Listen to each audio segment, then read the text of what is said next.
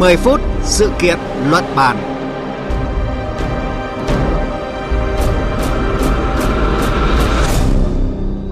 Biên tập viên Hùng Cường xin kính chào quý vị thính giả. Thưa quý vị, năm 2021 đã đi qua 3/4 chặng đường. Những dự báo kỳ vọng bị đảo lộn bởi sự tàn phá khốc liệt của đợt dịch COVID-19 lần thứ tư. Bây giờ cả nước chuẩn bị bước vào quý 4 với tâm thế mới. Tâm thế sẵn sàng sống chung với đại dịch COVID-19.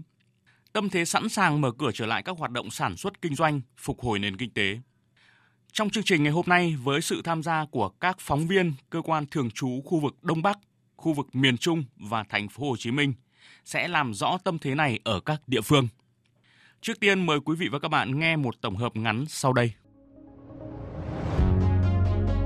Từ ngày mai mùng 1 tháng 10, thành phố Hồ Chí Minh, tâm dịch của cả nước, sẽ từng bước nới lỏng giãn cách xã hội.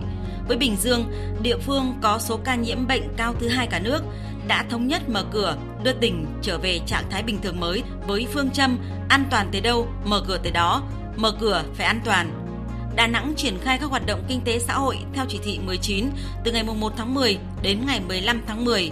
Cũng từ ngày mai, dự thảo kế hoạch lộ trình khôi phục hoạt động đối với lĩnh vực giao thông vận tải có thể có hiệu lực.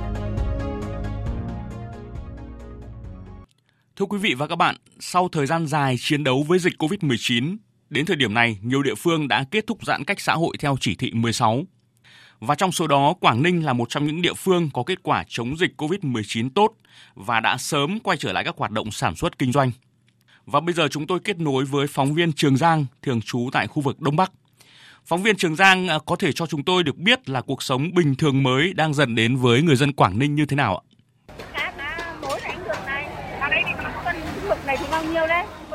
Vâng, xin chào biên tập viên và quý khán giả. Đó là không khí nhộn nhịp vào buổi sáng tại chợ Long Tòm, một khu chợ trung tâm của thành phố Hạ Long. Có thể nói là nhịp sống của người dân tại đây thì đã cơ bản quay trở lại trong điều kiện bình thường mới. Sau khi Quảng Ninh trải qua 90 ngày không có ca mắc COVID-19 thứ phát trong cộng đồng và đã cơ bản hoàn thành tiêm chủng mũi 1 vaccine cho người dân đủ điều kiện, thì từ ngày 21 tháng 9 vừa qua, các địa phương trong toàn tỉnh đã cho phép mở lại nhiều dịch vụ và hoạt động nơi công cộng. Và chúng ta hãy cùng trò chuyện với một tiểu thương. Chào chị ạ, việc mở lại nhiều hoạt động kinh doanh dịch vụ thì có tác động như thế nào đối với các tiểu thương cũng như người dân ạ? Bản thân chúng tôi và tiểu thương cả chợ này cũng vui mừng, là cũng phấn khởi được quay trở lại, buôn bán tấp nập lên này, người dân đi chợ này thoải mái này. Chúng tôi cũng được tiêm 2 mũi vaccine và bản thân chúng tôi cũng an toàn, không lo là ngại về Covid nữa. Nhưng mà cũng vẫn thực hiện được 5K, nâng cao ý thức đeo khẩu trang, sát khuẩn, an toàn cho tất cả mọi người để đẩy lùi cái Covid. Xin cảm ơn chị ạ. Không chỉ các khu chợ hay là các trung tâm thương mại đã sôi động hơn, mà nay thì các vườn hoa, công viên hay là quảng trường tại Quảng Ninh thì cũng đều đã mở cửa lại, đón người dân tập thể dục hay là dạo chơi. Mỗi buổi sáng, buổi chiều thì các khu vực đường bao biển hay là các bãi tắm thì đều thu hút nhiều gia đình tới ngắm cảnh, tham gia các hoạt động giải trí.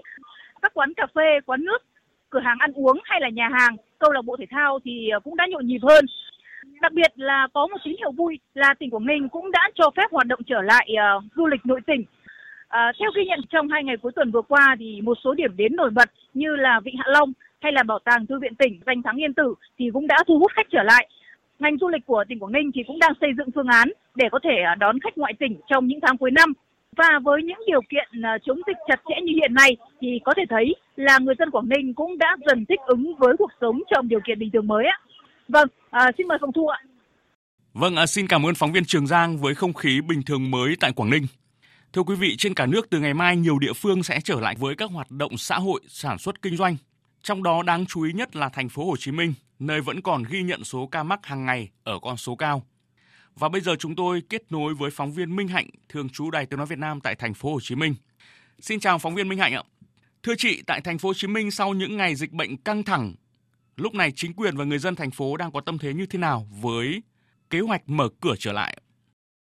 Vâng ạ, thưa quý vị và các bạn, cũng như quý vị đã nghe, đã đọc là cái số ca nhập viện của thành phố Hồ Chí Minh trong 1-2 ngày gần đây thì vẫn ở mức trên dưới 3.000 ca một ngày. Nhưng mà số ca khỏi bệnh cũng ở mức đó. Đồng thời thì tỷ lệ bao phủ vaccine ở thành phố ở mức cao. Đến nay đã tiêm gần 10 triệu liều và hầu hết người dân từ 18 tuổi trở lên đã tiêm mũi 1. Những tín hiệu đáng mừng đó cho thấy là ảnh hưởng đến tâm thế của cả chính quyền và người dân thành phố. Chúng tôi sẵn sàng sống trong tình hình có dịch và chúng tôi tin rằng mình có thể thích ứng và chống chọi được. Về phía chính quyền thì thành phố Hồ Chí Minh đang lấy ý kiến cho dự thảo chỉ thị về điều chỉnh các biện pháp thích ứng an toàn, linh hoạt, kiểm soát hiệu quả COVID-19 và phục hồi kinh tế xã hội thực hiện sau ngày 1 tháng 10.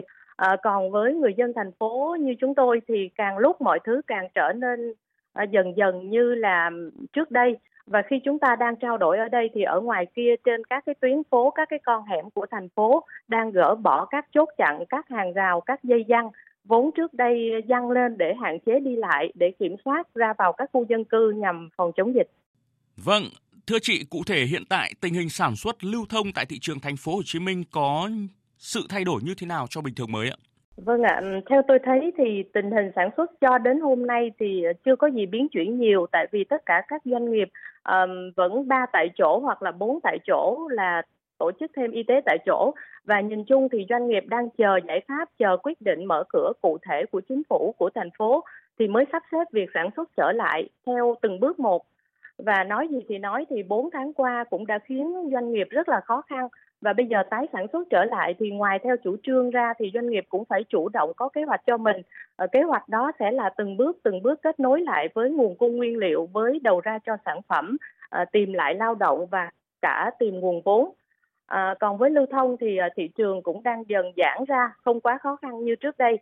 Khi mà rào chắn thì được gỡ, shipper thì được hoạt động trong toàn thành phố, cũng có nghĩa là mạng lưới lưu thông phân phối hàng hóa đã dần dần hồi phục ạ. Cảm ơn phóng viên Minh Hạnh với thông tin từ đầu cầu thành phố Hồ Chí Minh. Và bây giờ chúng ta sẽ di chuyển ra Đà Nẵng với kết nối cùng phóng viên Thanh Hà. Thưa anh Thanh Hà, dự kiến từ ngày mai Đà Nẵng sẽ nới lỏng giãn cách xã hội. Thay vì áp dụng chỉ thị 16 thì sẽ hạ xuống chỉ thị 19.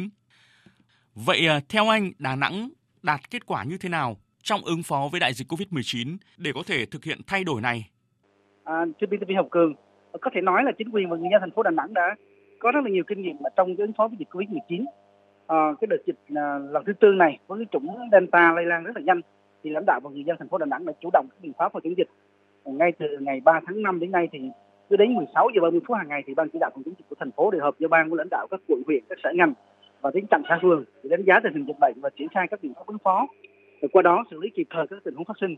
Đợt dịch này thì thành phố Đà Nẵng là cái địa phương đầu tiên trong cả nước thực hiện các biện pháp mạnh mẽ về giãn cách xã hội triệt để. Ai ở đâu thì ở đó.